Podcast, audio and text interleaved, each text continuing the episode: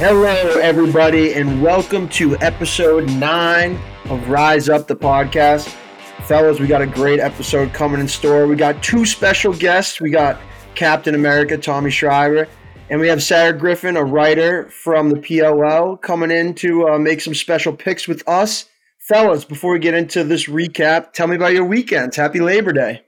Labor Day, brother. I'm good. I, I, I, you know, I don't like to disclose what I do on the weekend, so it was very calm, very tame. You know, good. I behaved. Yeah. Good boy.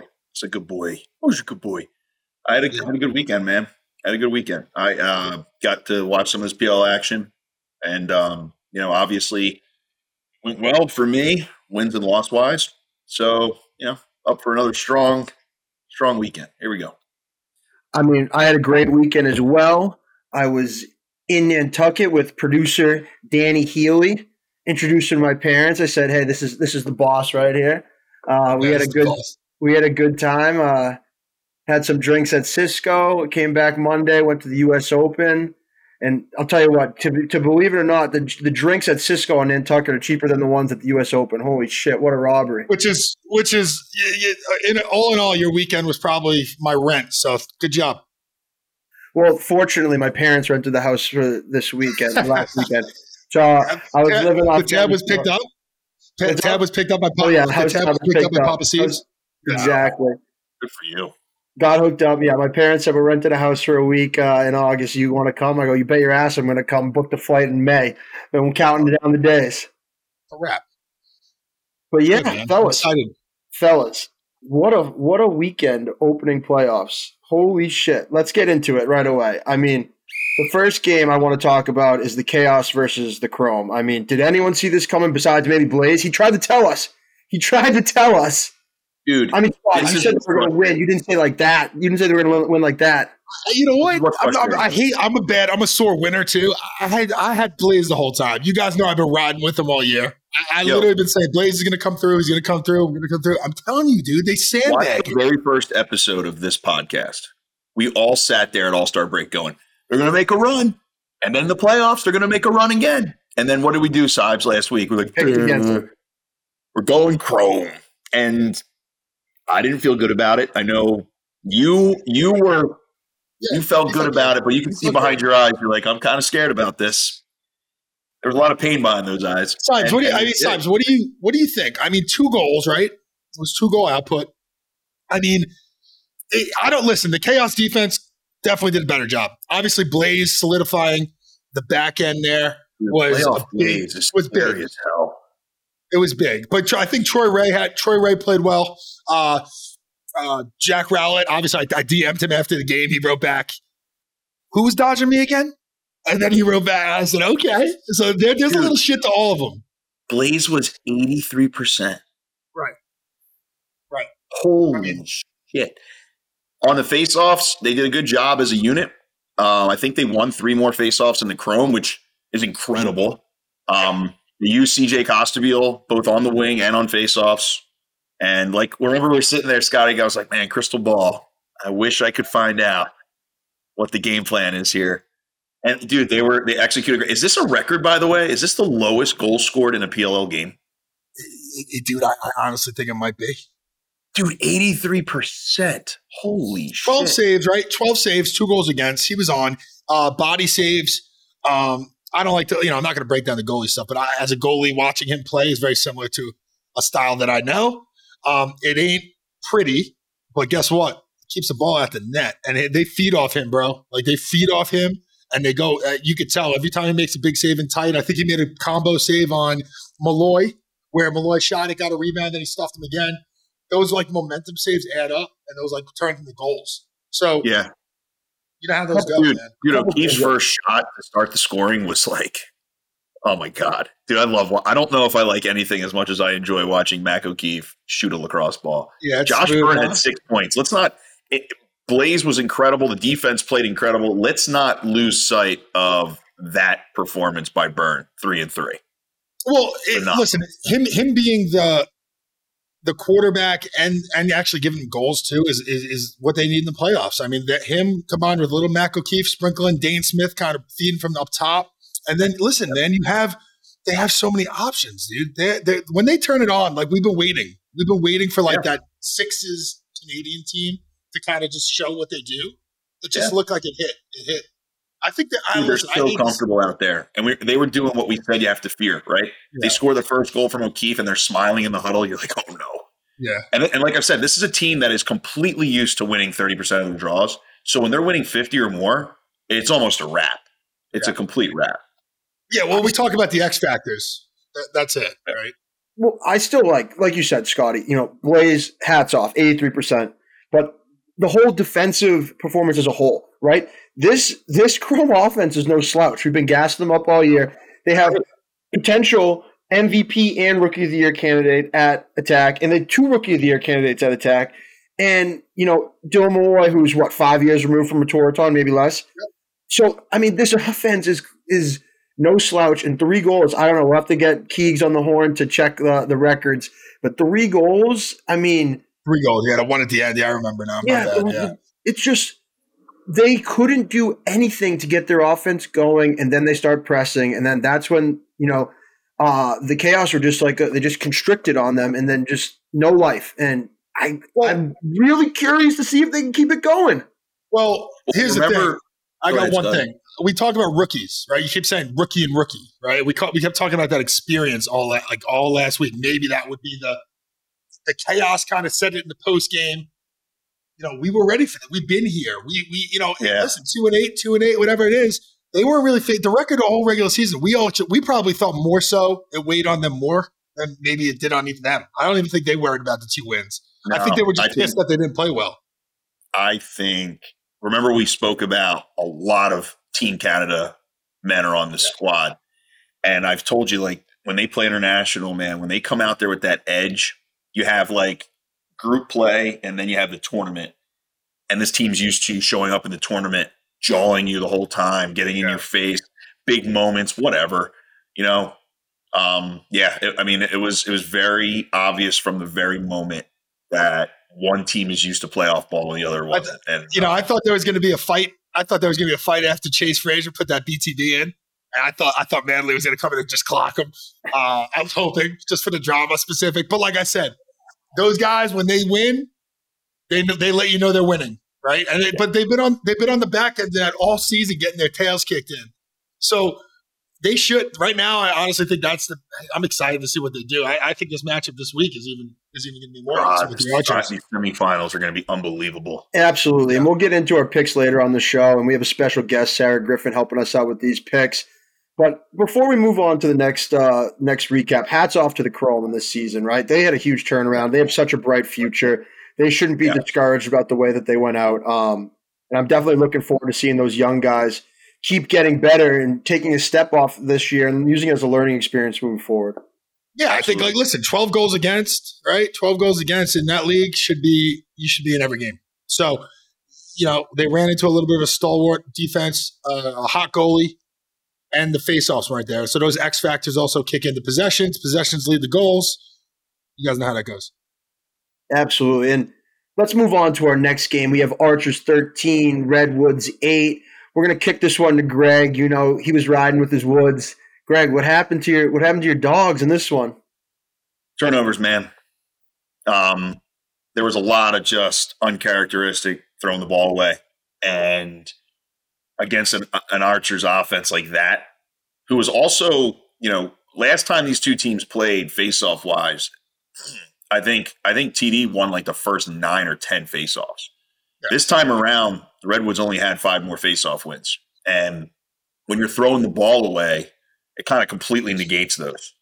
So, and, and there were face-off wins where the Archers would steal it back. So it almost was an even um, game at this at the stripe, which is really where we thought the Redwoods might have some kind of advantage with Anasio never playing in the playoffs before. Anasio was more improved. Grant Hossack was awesome. Yep. Um, between the lines, they were devastating and they were super dialed in on offense. Um, so yeah, that was really. I mean, the turnovers I believe were the were the difference maker in this one. You gotta you gotta look at Marcus and Will, right? You gotta say good for them. I, I mean, obviously those are my guys, but um, just seeing those guys, yeah. I, I, I hate watching them win because I used to play against them when they win. They're actually a lot more annoying when they're up. and when they're when they're when they're when they're losing because those guys they're freaking celebrating every goal. I mean, they are having fun. Just Yeah, like the having a great chaos, man. That's why that matchup this week's awesome. Just because those guys are good. Both teams celebrate those goals, man. It- it's going to be fireworks, I think. But but like we said, the Redwoods. Um, listen, man, that's a great little great little run they went on towards the end of the season. But also think about when things get tough there. And Matt St. Laurent said this after the game. A lot of forced plays, a lot of uh, chefs trying to make moves. I would listen. Great players want to make plays at the end of the game, especially when you need them. But they might have too many individual great players that wanted to make a play. When they, that could have been done just moving the ball, the archers moving the ball, sharing it. They don't care who puts the ball anywhere. And that team, I'm not saying there's there's ego everywhere, but listen, Robbie P is gonna do what Rob Rob's done his whole career, which is take over if he can.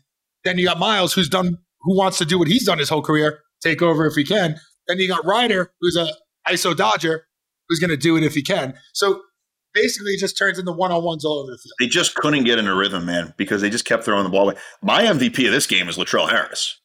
Oh, dude, that Dude, was a sick. Dude had the ball was on the ground all over the place. He scooped it up. He had transition. He scored. I mean, he was awesome, and I really think he was the key in this in this matchup. I think Go you know, ahead, Scott. if you could play this over again, if you're the Redwoods, you're like, dude, if we could just catch and throw early in the game, you know, we would have been okay. I mean, the, the So rest I'd- of the way, it was an even game. The first quarter, seven three Archers. That's what really hurt them because they were just throwing the ball over the damn place. So I'd give it to that unit, right? Because I've played with Dominique in Ohio for five years. That's a big Yeah. D midi, physical D midi. He meets when we used to play Perkovic back in the day. Our game plan was Dominique go out there and hit him with a cross check and be physical because you're the same size. He's not going to bull dodge you. Myles, same thing. Dominique's 6'2", 225 pounds. And then Latrell's he adds that athleticism. I did, uh, I mean, their, D, their whole D midi LSM unit kind of, I think, was the X factor towards that game because that matchup was in their favor. It, we'd, be Good, remiss not to shout out, we'd be remiss not to shout out Connor Fields, who seemed to be stringing together his best lacrosse towards the end of the season. You know, Mhm. last week or two weeks ago, it started with you know him, you know, going to the net and getting his. This week he was two and five. You know, he he's showing that he can dish it as well, get other people involved. You know, him playing his best lacrosse towards the end of the season is great news for the Archers. And who's and who's he playing this week? His old Ooh. team. And then when he plays his old team, playing off the confidence he has, it could be fireworks, man. Absolutely. Absolutely. I mean, I couldn't agree more. I, I love those little storylines where when people go from one team to the other, and yeah, there's definitely a little bit of bad taste in their mouth, and they want to stick it to them a little bit, right? Hundred percent. Yeah, of course. Of course.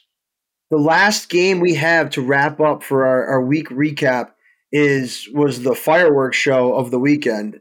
Water Dogs pumped in 19. Atlas, no slouch, had 14, but Water Dogs offense just too much for this Atlas defense to handle. It wasn't it wasn't as close as that though. Right? I mean, I mean, goals isn't even that close, right? right? And it wasn't even that close. It didn't feel like. So like I said, I I, I Atlas love had you know- seven. The Atlas had half their goals in the fourth quarter. Right. And listen, I love, I, I- and you saw, I saw Tuck, talk talk after the game. You know, you can see when Tuck's pissed off. He wasn't happy with the, the, the unit performance, I'm sure, on defense and, and the slides and whatnot. But, you know, listen, Jack was under a lot of duress. Those guys were getting in, tight looks. I mean, Sowers is inside rolled on, the crease. I'm not making excuses for him, but Jack had a great year. I'm not going to sit here and slash that. He was MVP caliber all year. But to, to ask him to hold the damn all year, you know, goalies, goalies runs. So, like, Blaze coming in now. Blaze didn't play his best during the season, and now he's playing his best in the playoffs. Now, so you almost want to see which one weighs more, right? It- which one weighs more? Do you want to be the guy that crushes it during the regular season? Now we get to see Bernlohr this week, who had a great stellar regular season.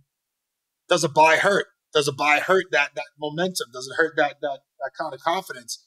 Blaze is definitely running the hottest. Uh, Jack, no slouch, man. Like I said, I just think he ran into an offense that is sharing the ball. They don't care who scores. McArdle, once again, you two are the oracles there. You guys, I haven't given him enough credit all all season. Um, he's been phenomenal. I mean, he's the reason why because Brownie's out. Um, and I actually think Brownie's a great player, and you know, I think he's the best shooter in the world. But almost back to that Grant Ament comparison, they are sharing the ball more because Brownie's a ball dominant player sometimes, right? So sometimes he needs the ball, he needs touches, he needs flow, he needs rhythm, he needs shots, volume. They don't need that right now because they have guys that are just touching it and, and moving it. So it just looks like a more. It just looks fluid. Greg, we got to throw this to you because you got to break down the face-off matchup on this one, right? I mean, if you told the Atlas before the game that they were going to go sub fifty, right? You, no one would believe that. This is a this is actually a 2023 World Games matchup, uh, Team USA versus Canada here, and obviously Trevor and Jake I know very well. I coached both of them, and they both work for FOA. And um, plug, plug, plug, plug. No free ads. Plug shit out. Plug no free ads. Best goddamn face-off training company in the world. Now, those two are world class, and Trevor, who has been 70% the whole year. And this is why I give Trevor Baptiste so much credit. From the time he was a freshman in college, he has been the best face-off man in college every year. And now he's the best face-off man in the pros every year and international play every day since he got on the field in 2019 or 2000 um, what, 14 was college or 15 was college, right? 15. Yeah, Jesus, you're right. I feel like he's been around forever. It's not even been that long. I know. So 2015, he has gotten every single person he's played best game. They circled on the calendar. Every person on earth circles that game on the calendar. And he has delivered every freaking day since that moment. And this is what it's like to be the guy. Everyone wants to be the guy. So Jake Withers, who is top 10 in the entire world face-off wise, he altered his game plan. Zach Currier seemed to have stuck to the plan. Currier's stats uh, reflect that. Jake was great at pulling his rake and then going right into a transitional counter. I feel like Trevor was a little stubborn about staying on a knee and trying to do his thing. Um, and Jake kind of just brought him into his level to make him play his game. And I think you saw the Water Dogs' confidence rise as the game continued and they started getting their success. But here's the thing, right?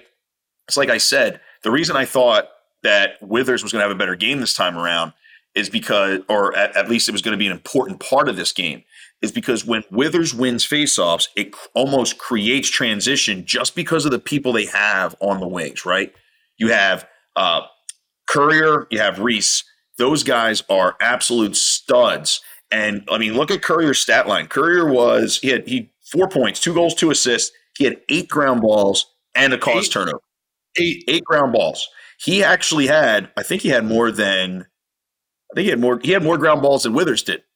Yeah. Okay, which means that Withers, this is egoless face-offs, so people don't understand. Like he could have sat there and just tried to clamp over and over again like an idiot and gotten crushed. Instead, he changed his moves and he allowed his wings to scoop the ground balls. That's awesome. That's awesome. He- he- I mean, they, they basically knew, you know, if it's a wash at the X, then who's gonna? What's our win? It's the it's the wings, and they had better wings. They had better wing play. I mean, they have Currier. Like Currier is going to be the X factor in any game if you can make it a ground ball situation. I think, um, and I think that's kind of the recipe they have to move going forward. Right? He's going to play against Withers. Is going to get Nards. Right? And, Yeah. they're both kind of scrappers, correct? Well, Withers.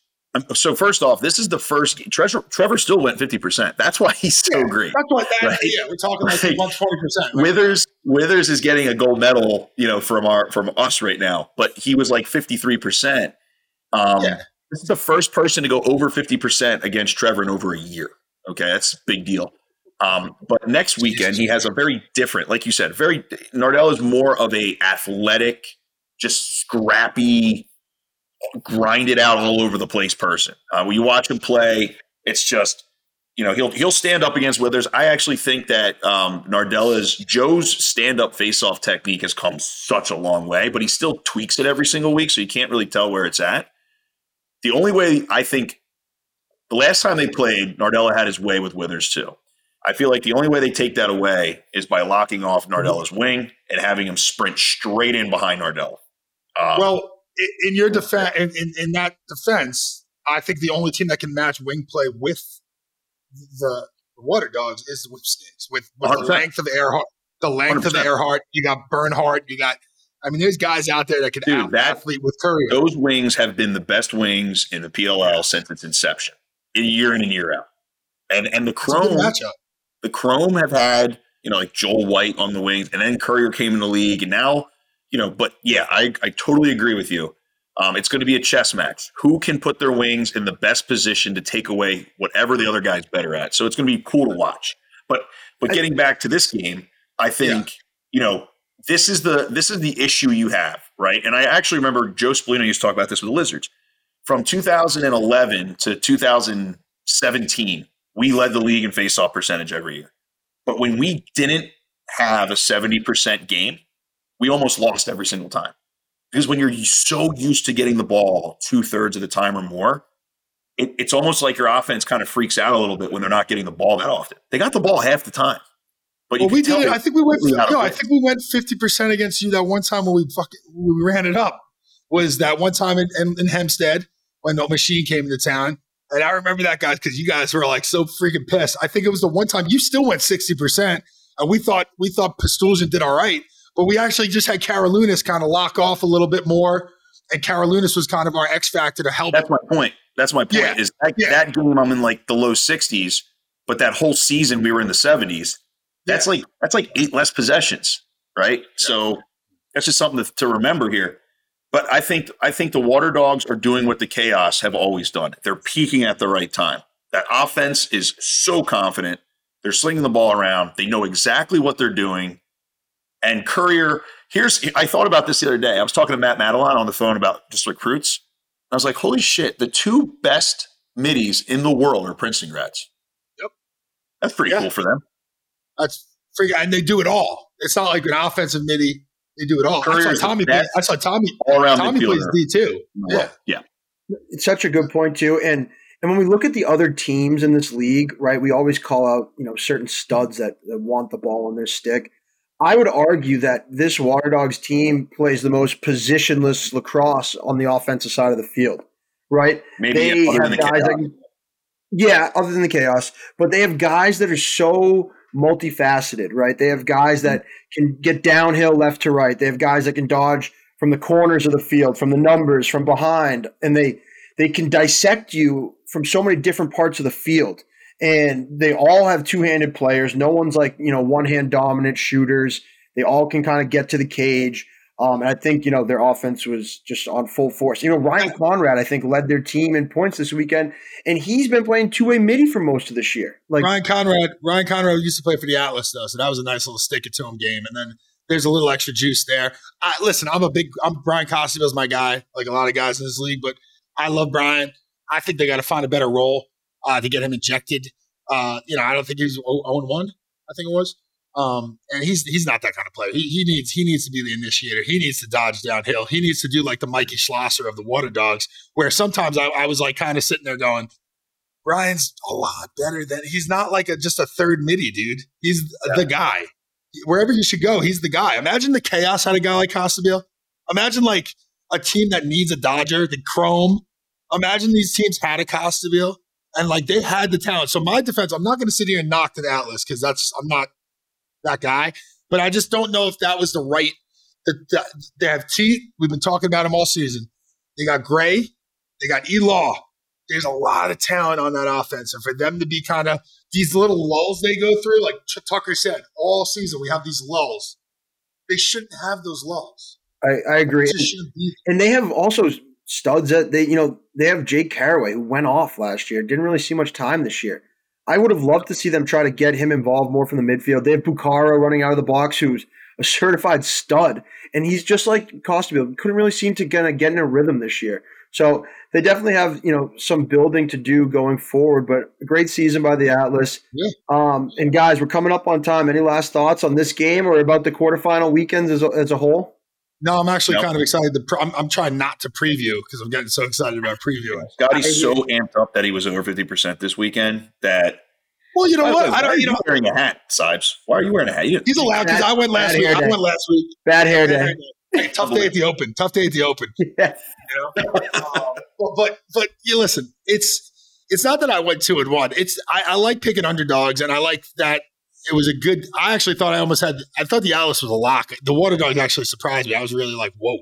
I was a well, the best part about it is Sibes got his only win of the weekend because he's like, I'll pick the Water Dogs. yeah, yeah. I was hoping that wasn't brought up. I was hoping that wasn't brought up, but we'll, we'll definitely get into those picks for next week, but that's a wrap on the quarterfinal weekend. We have the semifinals coming up next weekend in DC. But before we get there, um, we're going to throw it over to our interview with Tom Schreiber, Captain America. We're pumped to have this guy on. I mean, what a lacrosse player he is and the accomplishments he's had on the field and in the box. So, welcome to the podcast, Tommy Schreibs.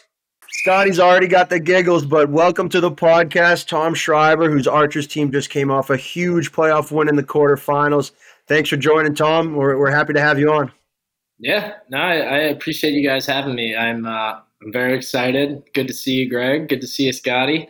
You too, Danny, good to see you as well. This is uh, this is going to be fun. Scott, that's quite the chain. yeah, we're coming out hot. Tommy, Tommy, I was, Tommy, I was, I was just about to talk. I was just about to talk about Scotty. How he's Tommy. What I want you to do first is I want you to break down for the viewers Scotty's outfit and, and what you think. Yeah, uh, it, it's it's a little loud. Like I, I feel like Scott um, tries to act like this is his normal style. But I'm Dennis Rodman. I'm Dennis Rodman of media. What are you doing, Scott? Usually, you should let the the guest speak um, yes. and not talk over your co-host. Um, but I think we'll get through it. But Scott, the the outfit it it's it's a five out of ten. It looks yeah, like you're really okay. trying. Um, you look like you came out of an Abercrombie and Fitch magazine. You keep your mouth shut, okay? Yeah, I would take that as a compliment. That's my follow up. As a new father, you look like you have gotten plenty of sleep. Is that true? I, I appreciate that. Um, we've done. She's made our life pretty easy. The, the last couple nights have actually been some of her worst. Unfortunately, she's uh, she's got some new teeth coming in up top. Oh, so a couple nights. Um, which, which is hard. But I've I've been I'm well rested enough. Um, I just feel bad for her. You know, I just yeah. want I want those teeth to pop through so she's good to go. But uh, she's fighting through it. She's doing well, and uh, yeah, I'm I'm I'm well rested. It's it hasn't That's been awesome, too bad. Man. Fingers crossed. You know, it's, it's it's it's definitely great to know she has some of that li toughness in her because her father lost some of that. But um, it's it's good to see that and like I said, Tommy, all kidding aside, you're one of my favorite people in the world, one of my favorite teammates, no booch, um, one of my good friends. Obviously, it's based on a lot of talking shit to each other, but that's our that's our relationship. Um, just talk to us about the season in all seriousness. Like, it's been so impressive to watch you do your thing. Obviously, being your teammate at the machine, having that championship under your belt. Do you think that kind of veteran leadership in that locker room with the Archers and playing with Dominique and some of the guys, Marcus, having some of those wins, big game wins under their belt. Does that help going into this this run here? Yeah, I mean, maybe. I, I, hope so. You know, it's, yeah. it's definitely cool playing with some of those guys that that we won with um, back with the machine. So guys like Dominique Alexander and Marcus Holman, like you had mentioned. Um, Matt McMahon was another guy who was a part of those teams, and um, to kind of you know have that consistency for my entire pro career at this point um, has been awesome. And Nick is somebody that I've known since like sixth grade, um, yeah. so it's it's been really cool to go through it with him. And you know, Marcus and I have been really tight for quite some time, and and Matt and I are good friends too. So um, I, I think that probably helps, but at the same time, like these games could go either way. Everybody's awesome, um, but you know, having that kind of you know core group together. Really, you know, those couple guys with the machine, but for the archers too. I think you know, coach broke it down at the beginning of the year. I think it's like almost two, almost an exact number. It's one third guys who have been with the team since the very beginning, one third guys who have been with the team for a year or two, and one third brand new. Um, so that's been a cool mix. It's been cool to see kind of the the you know initial culture kind of evolve and grow with some of these new dudes and you know also kind of keep that initial kind of feel to it too. So hopefully it serves us well. Um, you know as you guys know like these games could go either way and we're just excited to, play in them. Yeah the this i mean you tell me but viewing it, it looks like this is the first time you guys as a whole are completely healthy and all very comfortable with what you're doing. You guys all seem on the on the same page and you seem healthy. Is that correct right now? Yeah, I, we feel pretty good. I think you know every team deals with something in the beginning of the year, whether it's the the NLL guys or a couple guys banged up. In our case, you know Grant Ament's a big part of our offense. Missed the first part of the season. Connor Fields missed the first part of the season, and you know the guys that stepped in for them did an amazing job. And I think we did well despite you know missing guys like that. But you know both of those dudes are are top flop you know top notch guys. So you know to have them all in the lineup to be nice and comfortable to get you know Matt Moore. You know this is the time of year where it's like you're almost not even a rookie anymore, right? You've played yeah. you know, ten games, and he's he's really comfortable. So on the offensive side of the ball, yeah, we we, we feel like we're in a pretty good spot. Um, you know, and, and everybody's healthy, and you know, we just we just need to go out there and execute and um, get better. Yeah, that, that's the name of the game.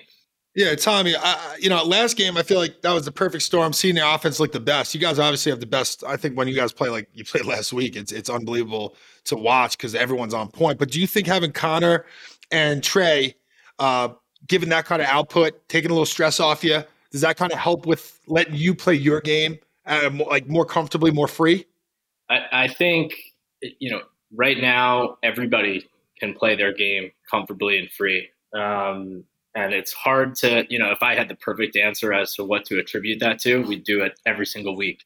Um, every team would. Um, but that's the name of the game in the PLL. Like you look at any roster, eh, you're pretty blown away. Like if you look at the top six on every roster, it's like, I can't believe those guys all play together. And and that's from top to bottom. And I think the teams that can figure that out, you know, the, the Whip Snakes, you know, those guys certainly have with the championships they've had. And last year, the Chaos, you know, if you look at the the way those guys played down the stretch and the way they played together, um, at least on the offensive side of the ball, obviously the same goes for for defense. And then you know, with you guys with the specialties, like you have guys who can really step up in the goal and step up at the X. Like that, that's the formula. And you know, we just want to have all those pieces kind of work together. And I think we're in a pretty good spot. And you know, hopefully we're we're still peaking. So we'll see. Yeah, speaking of that, what do you think is going to be the key this weekend against this particular opponent that always seems to just like crescendo at the end of the season? Yeah, no, I mean that's those guys deserve credit for for being able to do that, and you know I think that's like every team, they're loaded, you know, and and they have so many different weapons on every side of the ball. And, you know, Blaze is an X factor in the net. We know that. Um, you have to expect it, right? Like he's going to steal some. And it, it's about not getting too frustrated. And it's, you know, they, they have great, you know, top three players at, you know, every position. And, um, you know, we just, we have to play a really good game, you know, and I know that's like sounds really simple, but come playoff time, like you can't afford to beat yourself, um, especially against a team like that. So, we want to minimize you know those errors that you can fully control like a mental lapse on the clear or like an unforced turnover or you know an ill-advised slide you know i think that the more you can kind of control those controllables then you know your, your margin of error is you know a little bit better and you can just kind of go out there and play. But that's that's a tough team right? And they do peak at the right time. They're coming off a big win. So we're expecting a battle. We're expecting a one goal game. Um, mm you know, and and that's the name of the game at this point. So, so how do you approach how do you approach shooting and playing offense against playoff Blaze? You like, took the words right out of my mouth. I was just going there. Yeah, I took well, it right. You, got any tips? What, or? What's the key to beating playoff Blaze? I, I, I, think. Yeah, I honestly think, man. I, I think you guys, when you stretch the field, if you can hit those like 10 to 12s, right? You kind of loosen up the wings when you got Will and, and Holman shooting like they do, catch and shoot. I, it's a lot stressful playing you guys. I remember when you guys hung about 26 on the arches my last season. It was 26, I believe. Um, I was in there for about 14, and Jack was in there for about 12. And uh, there was just shots from everywhere because the stress you put on when you're shooting the ball well. Now, like you said, as a goalie, our rule of thumb is – get the first save and stay hot. So an ill-advised shot in the beginning of the game, um, you know, a 15-yard frustration shot to Blaze, that confidence for me, I know, used to be that's how you get going. So uh, that's how I think about it. I know you're really not asking for my tips because you're Captain America, so you, I, wise ass. I, I literally asked Scott. Yeah, okay. So, but I, I, mean, you you nailed it. It's it's like you, you can't all you can do is you can't give them the easy ones, right? You you can't take an off balance shot from deep that he's just going to gobble up. And you know the part of his game, you know that I think most people are aware of is not only does he stop the ball, but he gets it out quick. Um, and those guys can run in transition, right? They have threats in transition. That you know the worst thing you could do is take a bad shot. They go the other way, can it two. You know, not only is it you know a, a couple goal swing, it's just such a big momentum play um, in, in, the pro game. So we want to be able, we want to limit that, you know, and, and he's going to gobble some up and he's going to make some saves that he shouldn't, that he has no business making. Um, but we have to expect that and we can't um, give him the easy ones. You know, I think that's, that's really all you can do against a guy like that. And then obviously you want to take shots from dangerous positions, you know, high percentage shots. And again, we'll steal a few, but the more we can get from those kind of dangerous areas, that's, that's what we hope to do. Yeah, Tommy, I think. Yeah, I think a point though that our listeners might not be as aware of is that you know in the college game, you know, coaches will stress like take high high percentage shots, especially it's more important against a great goalie because you don't want him getting that hot hand. You want, you know, you want that first one going. You don't want the goalie to get his confidence going. But in the pro game with the 53 second shot clock, or 52 seconds and especially with you know your offense you want kind of everyone to get a touch you want you want the ball to start spinning do you guys feel that stress of a shortened shot clock especially going against such a you know high quality goaltender I, I, I don't know if it's stress. I think it's more of an awareness, right? I think at this point of the year, you kind of have to have the composure as to when to, you know, are you going to take a low percentage fadeaway shot from, you know, 11 yards? Um, with three seconds on the clock, or you're going to dump it in the corner and get your defensive personnel on and, and play six on six and live to fight another day. You know, is that I, Princeton I IQ? There it is. I, no, I mean, I think it's just like the, the better teams. Um, again, they don't they don't give up those easy looks, right? And a team like the Chaos, especially playing um, at such a high level right now, like they'll make you pay.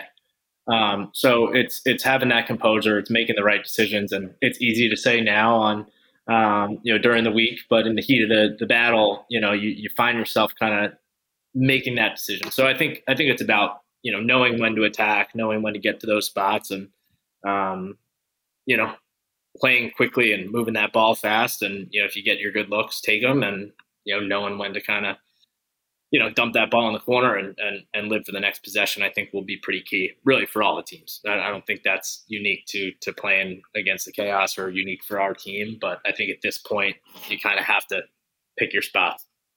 Tommy, let me pivot a little bit here. Going into this summer, right? We're going into uh, national team mode, right? Are you looking forward to that? That's something you've been I call you Captain America because I, I, I, believe it. I think between you and Tucker Durkin, you guys could be superheroes in a damn Avengers movie. Um, but you guys are you guys have been there for a minute. Um, is that something you're looking forward to another run? And being a vet now, is that something leadership wise you're looking to maybe tweak or maybe take another step in the right direction as far as a captain or or, or leader in that team? Yeah, I mean, as you guys know, like it's it's it's a long process to be a part of those teams, and I don't know how many guys are in the mix right now. I, I, I think it's around 50. Um, and I know we have two events scheduled for the fall. And, um, you know, it, it's hard to think about that because it's just like yeah. playoff time in the PLL. But, you know, it's, it's, you know, in the back of your mind and, you know, in, in going through it and, and being teammates with Greg the last time around, it's, you know, there, there's nothing like that. There's nothing, you know, like competing, you know, with USA on your chest and, you know, being part of that team and being part of, you know a pretty long process and to kind of just compete at that level at that stage um, is special. So you know it it's certainly something I want to do again. It's certainly something that um, I'm passionate about and excited to kind of take that next step with that team. And you know you do look even at the tryout pool. I'm not sure of the exact same uh, of the exact number, but it's like it's like maybe six or seven guys even in the tryout pool from the last team because yeah, it was kind jarring. of an older group and it was five years ago now because of the COVID year. So it's, yeah. it's, it's, you know, there's been a lot of turnover. So there's not a ton of, um, you know, guys who were part of that. So yeah, I, I, kind of find myself as like one of the, the older guys or like one of yeah. the more experienced guys. And, um, that's been cool. And, you know, I, I feel, I feel fresh. I don't feel, you know, old or anything like that, but you know, I, I, I think I, I have some wisdom at this point and, um, have gone through it. So it's, you know, and, and Coach Danowski and the rest of that staff, like it, it's all about the team. You know, it's like like we were talking about with the PLL. It's like you could take an all star team, or you could take the best group of guys, and you know those that coaching staff are, are, are you know certainly trying to do that, and you know I want to advance that in any way that I can. You know, through experience on the field, off the field. If, if I can be an asset toward that culture in any way, like that's what I'm trying to pull off. And um, excited to get out there for sure. Got some work to do before that. Hopefully, yeah, you know, with with with a nice ending here in the PLL, and then kind of cruise right into that mode. So that would be perfect world for me. That would be very lovely. That would be great. Do you uh, also? I want to get your. Uh, what do you think of the uh, the new trophy? It's it's cool. It's it's it's. I've seen it in person, and it's uh, it's like it's as advertised. Like it's how it's, big is it, Tom? I can't tell if you didn't touch it. I hope you didn't touch it, right? No, I know I know not to do that, but I I did see it. Um, it's you're like scared to be around it. It's so nice. It's like I, you know I don't want to I don't want to break I can't, that. I can't tell. I don't really trust. The, I don't trust the chaos with that trophy either. To be completely honest with you, I yeah, think that thing's I mean, uh, shattered into ten pieces. Yeah, but it, it's big. Like it's it's it's like the you know the other ones, and it's uh it's really cool. It's Tommy. It's remember so Tommy? Remember the, remember the weight of that of that MLL the Steinfeld uh, Cup. That thing was like I remember shocking. putting that thing up in the locker room. I was like, I think I did a military press, dude. I tore my. It, yeah, yeah it, that thing was cool. And, and, Scott, like if if you like use your legs a little bit, like oh, that was fucking, that was fucking yeah. coming, to, uh, to, to, lift that this thing is up. Good advice, Scott. Not a strength. We were having such a good interview, and then he had to do it. He's such a dickhead. Scott, this is good. You, you know what? You should write this down. You shouldn't be upset. This is free information. I put my shoes on every day. I do Wait, legs. Go, Tom? Now he's pouting. Damn it, Tom. Tommy, what um I, I, this is my last question. What do you think that your guys' game, going back to the playoffs, what do you think that you guys can do as like what are you best at that you can kind of either exploit or use this weekend to get an edge? Well, don't tell us that, Tom. That, obviously, you, I know Tom. No, no, no. You know what I'm saying? Like, what do you guys? Yeah. What do you think that you do best as a team that helps you get over this hump to get to the championship? Yeah, I, I mean, if there was some like secret formula or something like that, you know, I, I think we, again we would do it every week, and you know, I, I don't have like some amazing answer here, but it's you know, come playoff time, like you you can't beat yourselves, like which we kind of covered before, and um, you know, I, I think we want to kind of control, you know, our attitude throughout the game, right? Like again, like you go back to the Blaze example, right? He's going to steal a few. We can't let that you know, rattle us, or we, you know, if something happens, if Josh Byrne scores, you know, between his legs on us or something like that, like you know, you can't you can't get too low, you can't get too high, and I think it's you know, kind of maintaining that composure in a playoff game. I think is really important. I think like having you know a mature group in you know when the stakes are at this level or, or, or is going to be important for us. And then I think, um, you know, I think our there's some stat out there. I think like our six on six, you know, offense and defense, you know, we're pretty good doing that. Yeah. Um, so I think yeah. we don't want to give up transition. We don't want to. Um, again, that's a strength of theirs, and you know we don't want to have those big momentum plays go their way. So I think um, playing our game at the end of the day, like, is is what we want to do. You know, and I know that's like not the most exciting answer in the world, but um, correct though. Yeah, yeah, it, yeah that's what you have to do, and you can't give you can't you know give Blaze easy saves like we talked about before on an, yeah. on the offensive side. That's like something that you know we just can't do. I feel like that's just part of their culture. I remember in 2019 when we played them in the semis, it was like, look, we are going to lose this game six v six. Like, and that's when they were like bomb squatting it. Everyone on their team was bombing twos, all their poles yeah, and everything. Yeah, it was like Blaze is the fastest in the league at getting the ball out for transition. We just have to get in the hole no matter what. And we felt good about that if we could do that. So yeah, that makes perfect sense. Yeah. Hey, Tommy, Tommy, talking about little, just touching on real quick. Uh, my last thing was last week. I just thought watching those D middies, right? Watching those guys play. Actually, that whole unit from Elliot, from the long stick middies to the to Latrell to Dominique. I think that's a good matchup, obviously, with those big middies. I always think Dominique, I just talked about it earlier. I think Dominique always played well against Serge. Uh, he likes that jam early. He likes to get physical. Is that something you think Latrell and Dominique could have some success with being physical and having that box experience defensively? Does that help with the defensive game plan a bit? Man, I, I don't I don't know how qualified I am to talk about uh, the defense, but I, I, can say that you know I, am I'm, I'm teammates with Latrell all year round. You know, in yeah. Toronto, and then you know with the Archers, and um, you know he he's an animal, and I think you know last game was probably his best, and yeah. um, you know he he's a guy that I've seen play for years and years, and then kind of burst on the scene in the PLL, you know, seemingly out of nowhere um, and was really successful. But he he's a guy that you know I love playing with, and he's really really fun to watch. Like he's just freaky athletic, makes good decisions, and, and makes it look really easy. Um, I'm glad he's on our side, and, and, and Dominique's been at this, you know, like we talked about before, um, you know, since the machine days, and you know he hasn't lost a step at all, and um, Mark McNeil has, has done an awesome job for us as well um, yep. on the wings, his hustle plays. You know, he he makes two or three plays a game where you're just like, I, I don't know how many guys around the league are making that one. So um, you guys know he's it. unreal, man. Yeah, he's he, like he really is. Our, our whole, yeah, he's crazy. Yeah, our whole our whole group is, and I think it's so important to have great shorties um, at this level, right? Because you know that those are the guys that are getting dodged the most, and if you have guys who can, you know, not you know, who can kind of hold their own on one-on-one matchups against these you know stud midfielders all over the league, um, it, it, it helps. You know, and then I'm coming from an O guy, so I'm not um, the expert on, on, on defense or anything, but I sure am glad those guys are on our side, and you know they're great players, but they're awesome, awesome teammates as well, Tom, and good locker room guys. Tommy, what do you? I was thinking you don't you don't really get all. I mean, with the national thing, the PLL, and then the NLL. Like, when is the uh, when is the vacation for Tommy and what does that look like? What is a Tommy Schreiber? I know you probably like to sit in a library and read a book by yourself, but what would you do if you could get some sun, you vampire?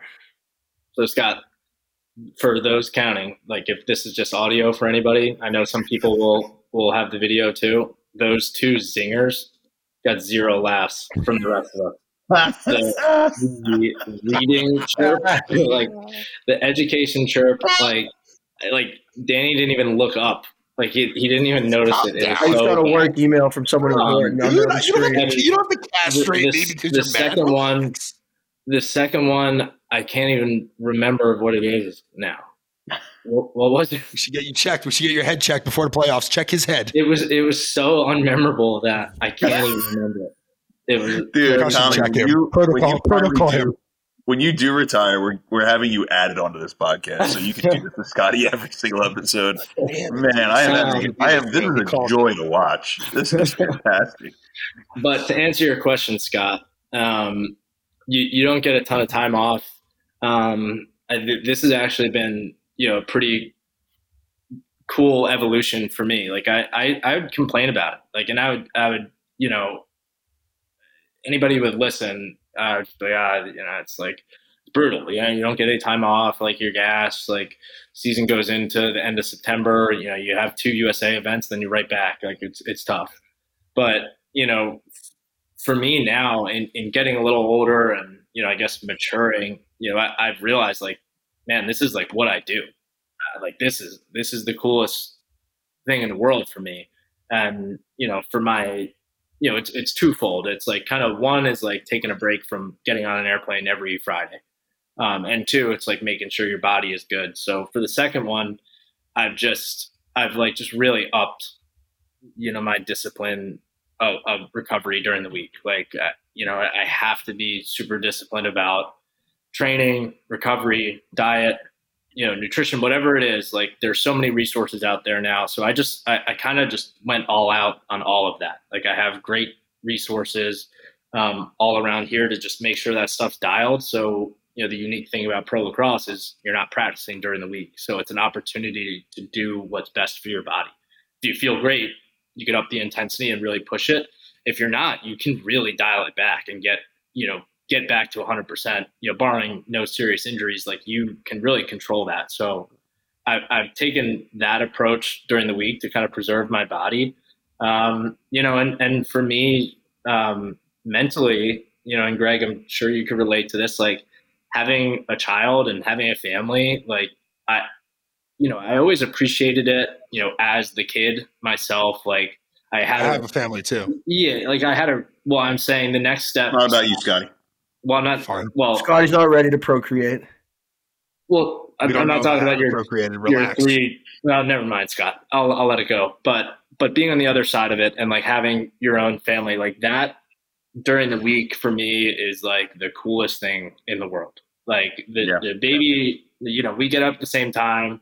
Um, you know, my wife like feeds her, gets her ready to go downstairs, and I I'm like part of like my morning routine is upstairs or whatever, and then I come down for breakfast, and she's like waiting down. The baby is like waiting as I like turn the corner every morning, and it's like the light up is the coolest thing in the That world. feeling earth, it, you can't beat it. And I, I think like that's kind of helped me to realize it's like, oh, like you'll have no weekends, all this stuff. And it's like, since that, that thought hasn't even crossed my mind. So it's like I get a lot of cool, you know, mental, like just living the life sort of thing during the week. And, you know, I haven't felt that need like I'm missing out on anything um, with weekends. So I'm in a pretty good spot with that. So having, you know, those few weeks in October, October is like an amazing month. I'm a total sucker for the fall. Fantasy football's got me. Like we got a couple of weddings to go to in October. So I'm certainly gonna like enjoy that time. But you know, come November it's camp time at the the Toronto Rock and I'm healthy right now, thankfully. And um yeah, I'm excited for October, but I'm I'm also not, you know, complaining by any means. I'm lucky. Amen, Oh, yeah. brother. Well, Tom, thank you so much for coming on. We really appreciate you uh, giving us your time. We know you don't have much of it, but uh, go get some rest. Rest up for the big game uh, this weekend. We're all cheering for you. Um, we're rooting for the Archers to, to get over that hump and uh, bring one home. Yeah, no, I Love Tom. appreciate it, fellas. Thank you. Good luck, brother. fellas, uh, we have for our picks interviews or our pick, we have special guest making them Sarah Griffin. Uh, she, I don't want to spoil it, has the Water Dogs winning the championship, but we all four of us will be down at the championship uh, in Philly, rocking our Rhoback gear. Shout out to Rhoback sponsoring this podcast. Make sure you use code RiseUp20 to get 20% off all of your Rhoback merch. We'll be wearing our, our Rhoback buckets, our Rhoback tees. I think we might even get Scotty in a collar and one of those sweet golf shirts. But uh, make sure you go check that out and use that code to make all your purchases. I'll wear it to our group, uh, our group top golf session. I think we should do top golf the night before. Oh, Some yes. activities, some some family fun activities. I love it. And before we get on to that, I want to shout out one more sponsor, Level Select CBD. All of your CBD needs. I know Greggy's been chewing these things. He loves them. Yeah, boy.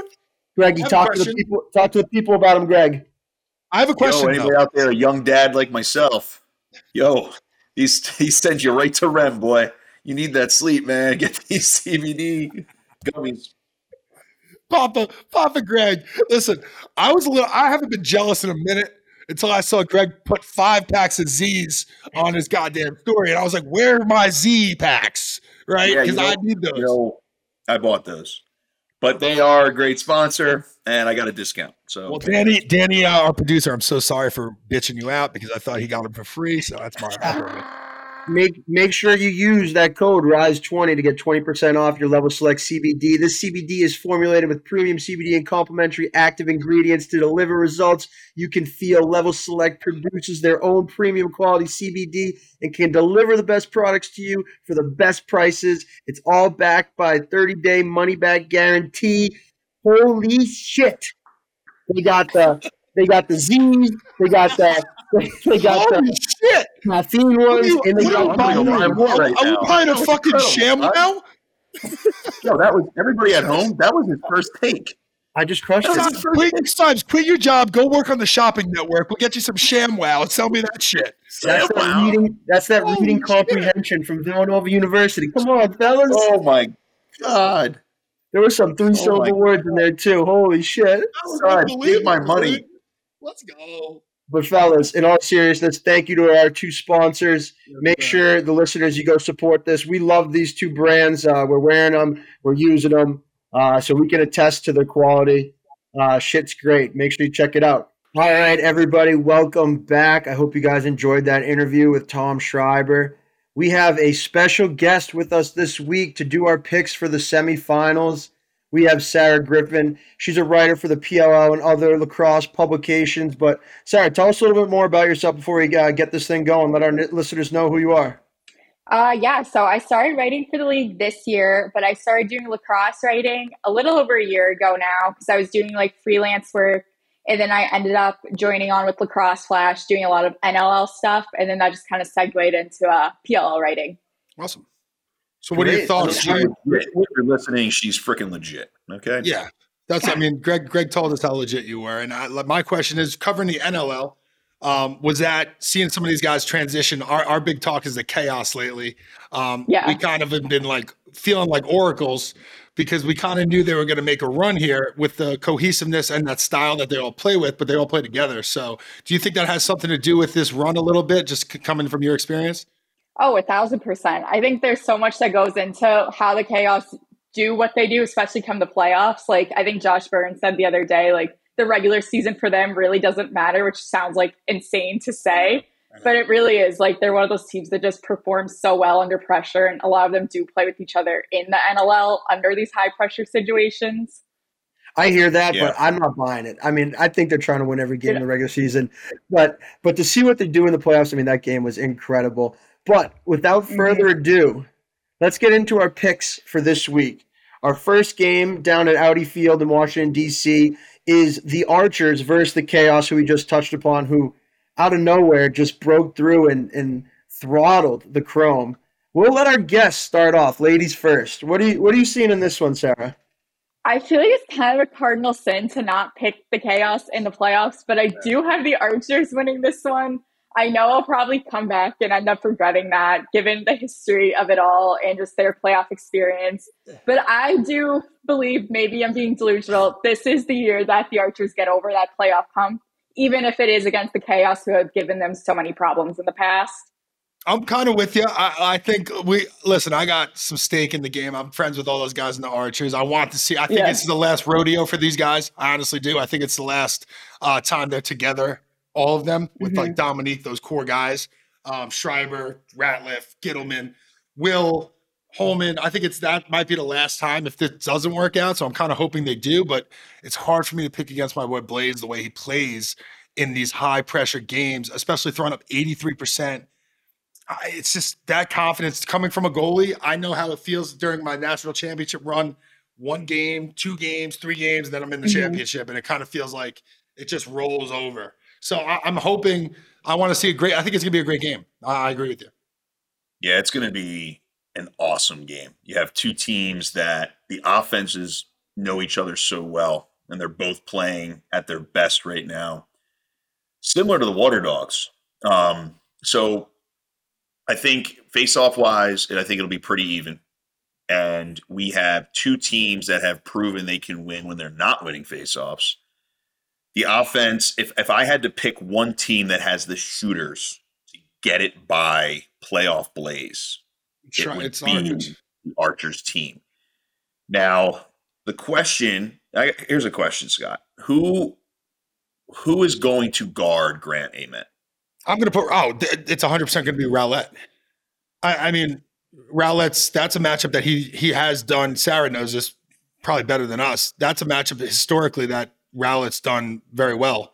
Um, Good. Yeah. Grant, so here's Grant, my right? here's my follow up question. Then I actually have a couple follow ups. Who's going to then Great. guard Connor Kelly? I mean, uh, uh, Connor Fields.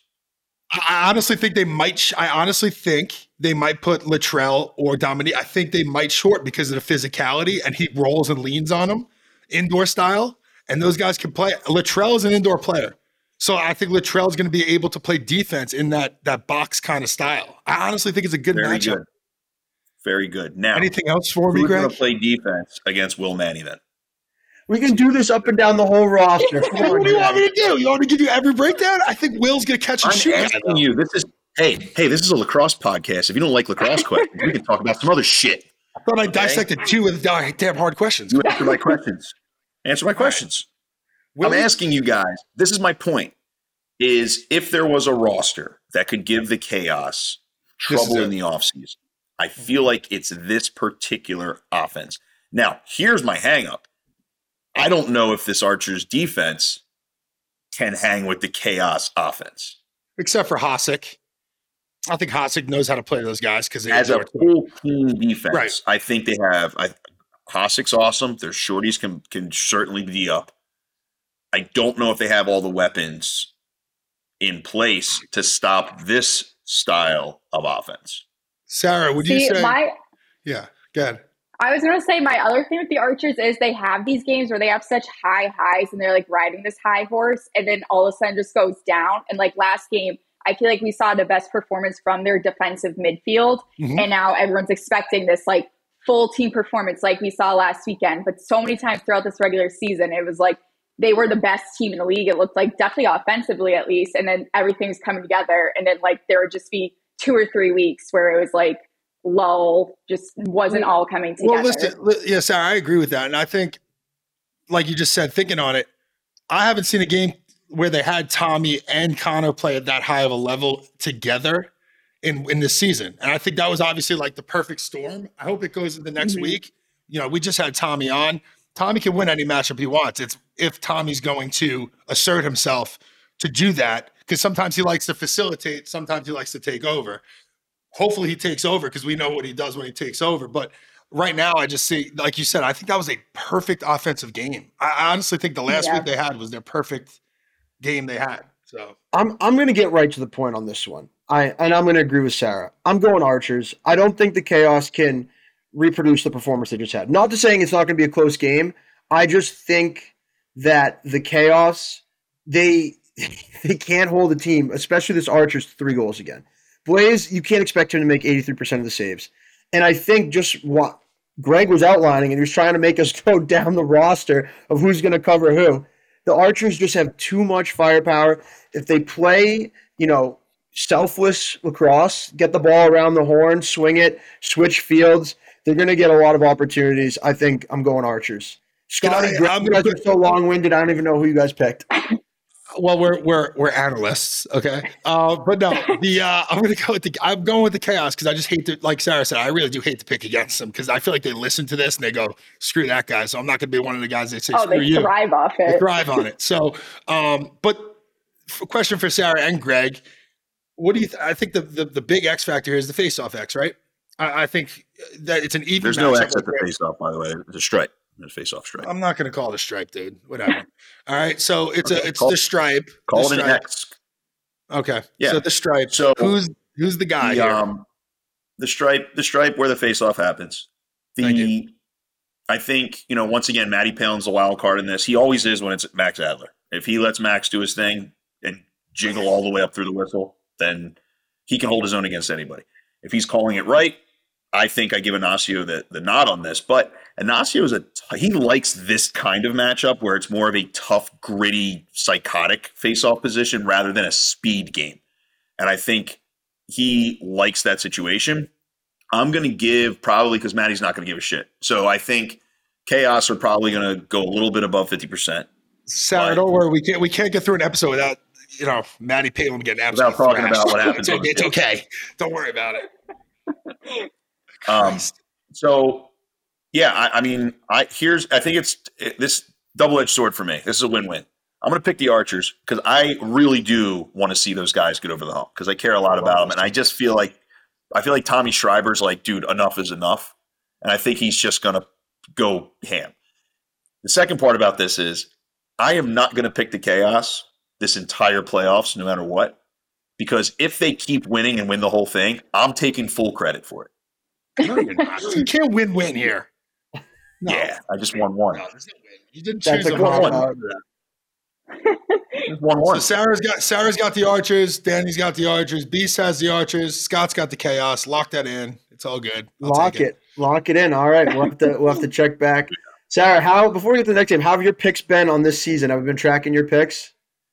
Oh, my bracket, aside from my championship pick, is screwed. I have the Water Dogs winning it all. I'll say that right now. Okay. But I had um, Chrome and then I had Redwoods. So the rest of it's all screwed. Well, the Water Dogs could be a, a, your saving grace here because I honestly think they are peaking at the right time. So you might have a you might have mm-hmm. a little diamond in the rough there. I know. So. I saw that. I saw that PLL bracket challenge, and I was like, I've been so hot. I'm gonna. I'm gonna take this home. And my nope. Chrome. Yo, like, give me your money. This is this is why I think what the chaos said about them not caring about the regular season, like Sarah said, is real. Because this isn't the NBA where there's like 32 teams and it actually matters who you're playing and you get home field advantage and shit. You're like, all right, it's just one of the other five teams that we've played three times. like, who gives a shit? We got to beat them anyway. Right. I agree with that. So the next game we have in our semifinals are the Whip Snakes, who are coming off a three week bye, technically, I think, and then versus Sarah's Water Dogs, who she has winning it all. Uh, we'll start with Sarah again, since you kind of just showed us her hand. I think we know who she's picking for this yeah. one. But but Sarah, why do you why do you think the Water Dogs are going to upset the Whip Snakes, who seem to always make the championship game no matter what? Yeah, see, this is another one. I feel like I'm committing cardinal sin by not picking the Whip Snakes, given how much playoff experience they have. And they did knock the Water Dogs out of semifinals last year when they were the one seed. But my thing is, they saw each other twice in the regular season. Week two, that Water Dogs team, they had the lead for the first three quarters against the Whips. You know, I think it was Jake Withers ended up getting injured right before the fourth quarter. Zach Currier had to take the face off. So that, like, kind of limited him offensively and defensively because he is the best two way player. And now he can't do all that. But also at that point, I think the Water Dogs roster is still kind of finding their footing.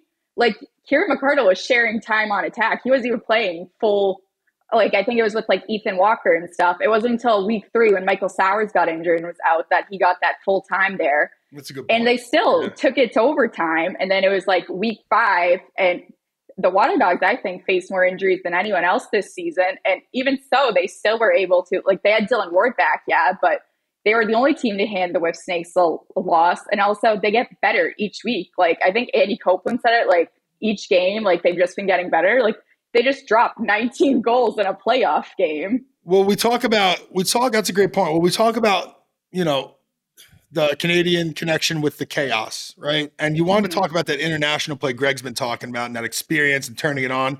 Dylan Ward has that. Dylan Ward has that piece to him and it's like playoffs, kind of like that playoff mentality. He's just a different goalie in the playoffs. And, and to be honest, Bernlohr is great. I love Kyle. I think he's a he's had the best regular season of all the goalies, to be honest. Um, but three weeks off, right? Three weeks off here. I don't know if that's great, but it's really hard for me to pick against the Whips just based on the veteran leadership they have, the coaching, and just being there. Like just like the chaos, mm-hmm. they've been there. So I'm almost going to go the opposite here, guys. I'm going to choose kind of like that that Atlas uh, Water Dog game. I think it's going to be vice versa. I think it's going to be the Whips doing that to the Water Dogs um, because of that that that vet leadership and maybe taking the young guys in a high stress game. Yeah, those are all good points, Scott. I think my hands are tied, by the way, because I've already picked the Whip Snakes to win the whole thing. So I can't. Now, I would love for a Water Dogs Archers final because we haven't seen those two teams in the championship yet. I would love a new champion for the league's sake. Okay. Mm-hmm. Um, but when you are looking at this, this is always something people ask like, is it better to keep playing or is it better? I'm going to tell you from my experience, especially the second half of my year, Scott, the second half of my career, you want the rest. No, you want the rest. I rest. would love the rest. Yeah, take the rest. So, my but, are we worried about yeah. rust? Are we worried about the rust? No. So, size, dude, rust Rust isn't the thing. Rust isn't really a thing. It, people and look, trust me. If, if the Whip Snakes throw the ball away a couple times the first quarter, holy shit, we're going to hear Quint. Don't worry, you're going to hear from Stags. Stags is going to Stags. Is, you're going to hear okay. the halftime speech from Stags. Oh my god! Don't you worry. Okay, but rust isn't really a thing in pro lacrosse because we always want to heal. Like we are always beat up. You have to remember, we're giving, we are killing ourselves for about 24 to 48 hours a week. Okay, the rest of the week, guys are on the road. They're doing whatever other career yeah, they have. They're trying feet. to stay in right. shape. Yeah, like you definitely always take the rest. Now, this team is a veteran laden team. Like mm-hmm. you said, Sarah, actually, I think it, Withers got hurt early in that game because I think he only took five faceoffs. So you're right. They they were managed to be in that game, and he only took a few draws. The second time around, they played against the rookie Tucci, who was like 35 percent. So this is the first time Withers will be healthy, hopefully, for an entire game. Um, mm-hmm. I think right now that yes, the Water Dogs have everything in place to beat mm-hmm. this team, but the whips, year in and year out, week in and week out. Well, I guarantee. It, watch the Water Dogs will come out early with a lead. It's the only team, Greg.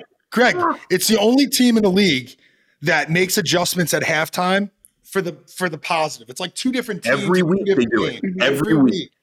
they come in and here's why. Beat up. Stags approaches this thing like a college coach would. He, yeah. he analyzed it like a college coach.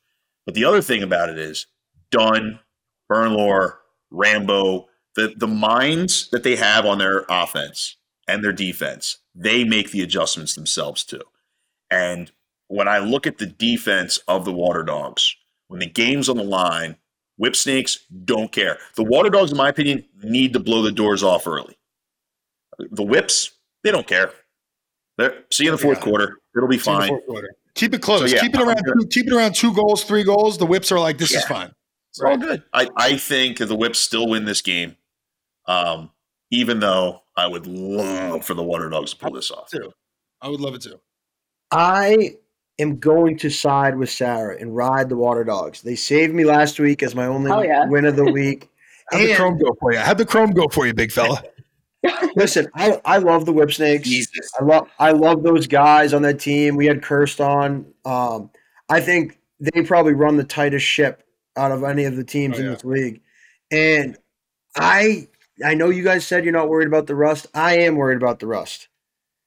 I'm a little so bit worried. We practice once a week anyway. We only practice once a week anyway, so it's like you come out Friday, you throw the ball around, you throw the ball know, away Friday night. The, like the, not having a game situation, right? The the Water Dogs just went through like such a high intensity game, right? They they have it like the the Whips haven't played a playoff game yet this year. I know that they have the experience, but I don't know something. Just watching the way that the Water Dogs clicked last weekend, it, it makes it hard for me to pick against them. You're picking with your heart, which is nice, but I'm picking with the facts. And the facts are, it's hard to pick against the Whips Jesus in championships Christ. and playoffs. Who, who, Scotty? Who are you picking this game? I got the Whips. All right. Two I, I need you. I need you. Holy shit! Oh my god! Guys, guys, thirty percent on the season. He's just like the chaos. He, he has one good weekend, and we, are never going to see the end of it. Holy shit! I, I, have, a, I have a question, and Sarah might know the answer. I don't know. One of you two might know the answer, but why doesn't it get reseeded? Why aren't the Whips playing the chaos, the one verse seven? What's yes, up with that? I well, I, have given Paul and Mike credit before because they're obviously just not afraid to just change things up because the playoffs have been done differently every year so far. Um, there's two things that I would love to see next year. One is the return to the draft bracket. I thought that was brilliant and I thought it was awesome. That's what we should totally do. The second thing is, you know, maybe not the entire league except one person makes the playoffs. Um, but the third thing is, yeah, like I mean, it's you're reseeding. Like I was going to watch this and be like, dude, if the Chrome are playing the Whips in the second round or whatever, like that's it makes no sense. Like, what's the point in seeding? Uh, they well, let Sarah, Sarah, Sarah works for the league. Why don't we let her put it put put her input in? Sarah's like, it yeah, was my I'll idea. Sorry. no, I agree. I would like to see them reseeded because also I think it would. I just really don't want to see another Whips Chaos Championship. I'll be honest. I really don't. It like it's, it seemed like it's just like hey, this is what it's going to be. Let's just get to the playoffs, right? Every year, yeah. let's just get to the playoffs, right? Why play the regular season? I know. But it also there's no point in like worrying about your seed. It gets to it like it's like what's mm-hmm. the what's the point? And then when as a fan, you're like, wait a minute, can we really see one verse two in the second round? Like, how did this happen? So yeah, yeah I think repeating would definitely be. And you're and it's not like you're like, oh well, now we got to figure out where they're what city they're going to play in. It's like they're all playing in the same city anyway. Just have these guys yeah. play at three o'clock. So yeah. So we have Sarah's pick for the championship. She has the Water Dogs winning it all. Uh, I think I think there's a good chance that they can get by the whips. But before we let Sarah go, first off, thank you so much for coming on. I want to know, Thanks, from your opinion, what was the biggest storyline of the regular season, and what is currently or what will be the biggest storyline of the playoffs? Ooh, those are both good questions. Ooh, okay. Up, You're not as hungover as I thought, Dan. Good job. hmm, I feel like right now the biggest storyline for the playoffs, at least like coming into this weekend, I think, is the Archers getting over that hump. I think that's the biggest thing there because they do have the best offense in the league when they're clicking. And I think they have every making of a championship team. And like you said, a lot of those guys, like they have a lot of, I don't know who exactly all their free agents are, but I know they're similar to the Redwoods and they have a lot of change probably coming in that locker room. So I'd say that's my biggest storyline for the playoffs this year. Would you say Kieran McArdle? I'm just going to. I was going to say, I wrote the freaking story on Kieran McArdle, so I feel obligated to say that. But also now I feel like it's been talked about so much, like that's not the storyline. Right. we can say Sow- Sour- Sowers is also having himself quite a little late season. I, I think. Okay. I think Sowers, right? Yeah, I think Michael Sowers. Like I don't know because it's not his rookie season, but he really has like that. Like the focal point of their offense last year was so much Ryan Brown, and Ryan Brown's been battling injury, and just that two man game between McArdle and Sowers and Sowers is kid who really did not play at all last year. He's stepped up big time for that Water Dogs team. Yeah, yeah. Uh, listen, actually, this- a separate separate question, Sarah. Do you do you think that this past weekend cost Trevor the MVP?